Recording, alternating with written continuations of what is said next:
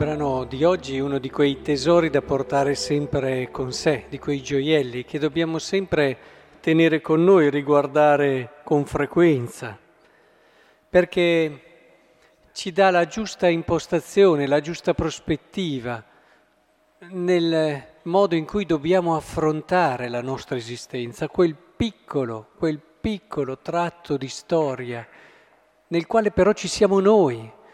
Sarà breve, ma ci siamo noi, noi che possiamo scegliere, noi che possiamo decidere, noi che siamo coscienti. E questo piccolo tratto di storia è un qualcosa di assolutamente speciale, straordinario e unico, come siamo unici noi. Dice, figlio mio, non disprezzare la correzione del Signore non ti perdere d'animo quando sei ripreso da Lui, perché il Signore corregge colui che Egli ama, percuote chiunque riconosce come figlio. E poi continua sempre sulla stessa linea. Qual è il figlio che non viene corretto dal padre? Certo sul momento la correzione non sembra causa di gioia, però dopo arreca frutti di pace, di giustizia. Vedete,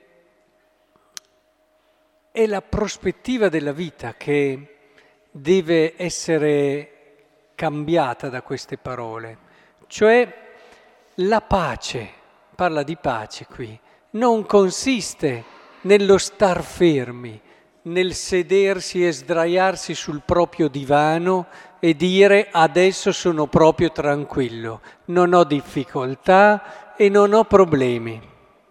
Non è lì la pace, è un'illusione dura finché dura.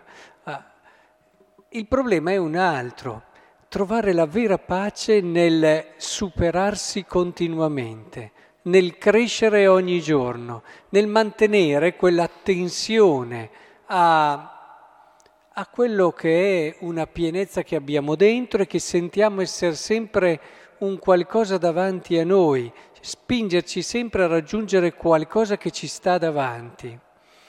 E ehm, è importante che comprendiamo questo. Questo è lo stile, lo stile dell'uomo maturo, lo stile dell'uomo che si mantiene giovane negli anni, lo stile di chi sa guardare avanti con fiducia, carico di speranza. È importantissimo che allora comprendiamo che la correzione diventa una benedizione e quando ci aiutano a cogliere qualcosa che possiamo migliorare, ci aiutano ad essere noi stessi, ci danno una, un'indicazione preziosa per essere ancora più felici, per andare in quella direzione dove solo troveremo la pace. Perché vedete, la tentazione, come dice qui, è, dice, rinfrancate le mani inerti, mani inerti, oppure le ginocchia fiacche è così facile, è così facile sedersi, però nella vita lo abbiamo visto, c'è un detto famoso, che l'ozio è il padre dei vizi. Quando si rallenta questa tensione, quando magari eh, si sta lì a godersi un momento che poi rischia di diventare uno stile di vita dove si allontanano tutte le cose che ci disturbano, è molto più facile scivolare in qualsiasi genere di disordine. Invece la tensione è come l'acqua fresca. Se l'acqua si ferma, dopo un po' arriva a dare cattivo odore. Se l'acqua invece è fresca e corrente ed è sempre in movimento, è chiaro che eh, oltre a mantenersi appunto, come ho detto, fresca, eh, ricorda quello che è un po' l'idea della vita giovane dà ristoro e rinfranca. È importante che nella correzione noi manteniamo sempre questo atteggiamento, quando siamo noi ad esempio. Adesso ho parlato di quando veniamo corretti. Ecco, imparate sempre a dire grazie a chi vi corregge. Magari non vi ha corretti nei modi giusti, magari non sempre coglie delle cose giuste, perché magari ha avuto l'impressione che voi abbiate fatto questo con quell'intenzione e magari ne avevate un'altra. Però di, di prima risposta voi ringraziate sempre chi vi corregge, mentre invece per tante persone viene istintivo il difendersi, istintivo l'irrigidirsi. E questo perché? Ecco, su questo passiamo dall'altra parte, quando siamo noi che dobbiamo correggere. Se vogliamo essere efficaci nella correzione, andiamo a, a disturbare il santo che abbiamo celebrato ieri, San Giovanni Bosco, il quale ripeteva che quando si corregge una persona, lui parlava dei giovani, bisogna sempre che emerga la nostra sofferenza perché avremmo voluto non doverlo, non doverlo correggere, quella sofferenza di chi non vorrebbe mai, no? mentre invece succede che a volte c'è la, la tensione, la rabbia, c'è un eccesso di parole quando si corregge che ottiene tutt'altro che l'effetto sperato, come dice Don Bosco infatti dice che non fa bene a chi è nel, nel, luogo e sta sentendo e tanto meno a chi deve essere corretto, quando lo si eh, investe con tutta una serie di parole, di discorsi. Tante volte dice lui,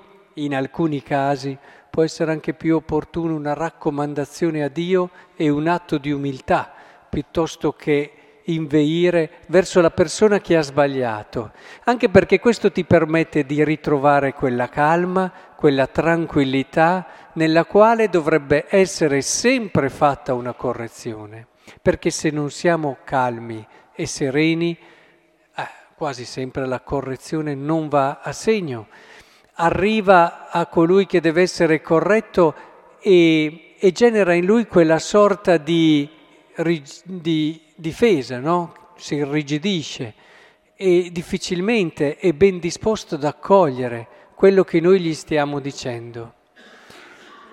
È molto importante che si colga l'amore, perché senza l'amore dall'altra parte non ci sarà mai disponibilità ad accogliere quello che noi gli stiamo donando. Il Don Bosco diceva che la, l'educazione è una cosa del cuore e, e quindi finché il ragazzo non coglie che noi lo amiamo, che siamo dispiaciuti di doverlo correggere, è, è evidente che farà fatica, farà fatica a lasciarsi guidare, a lasciarsi aiutare. Ora, penso che sia molto importante mantenere quindi sia dalla parte di chi viene educato questo stile di gratitudine e di continuo movimento, sia dalla parte di chi deve correggere ed educare questo stile di amorevolezza. In tutto questo, come integrare il brano di Vangelo che abbiamo ascoltato? Ma io direi che si può leggere in questo tema dove sono sorpresi, no? Di Gesù che sta parlando in modo straordinario con sapienza, ma che sapienza è? Sono colpiti da questo e i prodigi che lui ha fatto, eccetera, e non riescono a comporlo col fatto che lui è il falegname, il figlio di Maria, il fratello di Giacomo, eccetera. Ha delle origini troppo normali. Sapete che le persone vicine, quelle che conosci, di cui conosci anche i difetti e i limiti, fai sempre fatica a riconoscerne il vero valore. Ma questo vale anche per le situazioni. Ecco, dal punto di vista della crescita e dell'educazione, visto che il tema di oggi è questo, io credo che un insegnamento prezioso e importante che possiamo portarci a casa questa sera è che la vera grandezza la si vede dalla capacità che abbiamo di tirar fuori la grandezza nelle cose più piccole, nelle cose più semplici. Qui non riuscivano a riconoscere e ad accettare che un uomo così grande venisse da una quotidianità che avevano vissuto anche loro. È proprio lì, come noi viviamo le cose più semplici, i servizi più semplici, le relazioni più quotidiane, a partire dai nostri familiari, a partire dalle persone che incontriamo tutti i giorni, a cui siamo talmente abituati che tante volte non abbiamo neanche l'attenzione di dire quella bella parola. Cioè se andassimo in una situazione straordinaria saremmo tutti pronti, educati, pronti magari a tirare fuori anche la battuta d'occasione. Mentre invece quando torniamo a casa dal lavoro, che ci sia nostra moglie lì che sta lavorando, eccetera, non ci preoccupiamo neanche, abbiamo i nostri problemi, le nostre cose, andiamo, buttiamo la valigia, andiamo.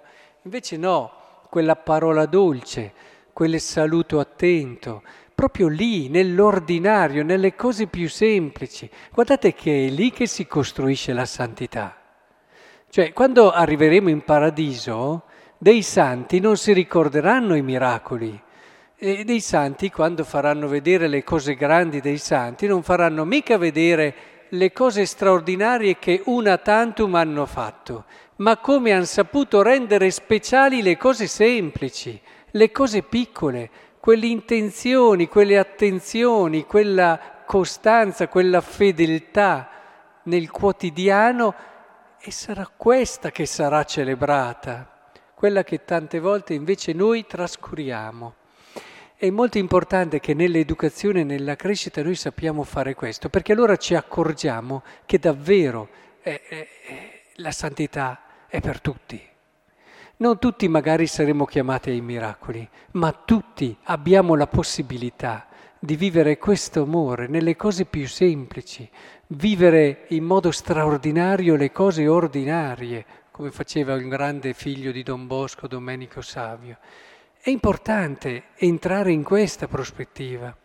Guardate, ogni giornata può diventare bellissima, luminosa, straordinaria se la affrontiamo. La noia non sappiamo neanche cosa sia quando abbiamo questo stile. Che allora il Signore ci aiuti e se abbiamo delle responsabilità di educazione, prima di preoccuparci di di, di, di insegnare chissà quale cosa, insegniamo davvero a scoprire che la vera grandezza parte dalle cose più semplici, dalle attenzioni più ordinarie. Ed è da lì che si costruisce quel meraviglioso edificio, quel meraviglioso capolavoro che è la bellezza e la santità di una persona. Ed è qui che salveremo il mondo.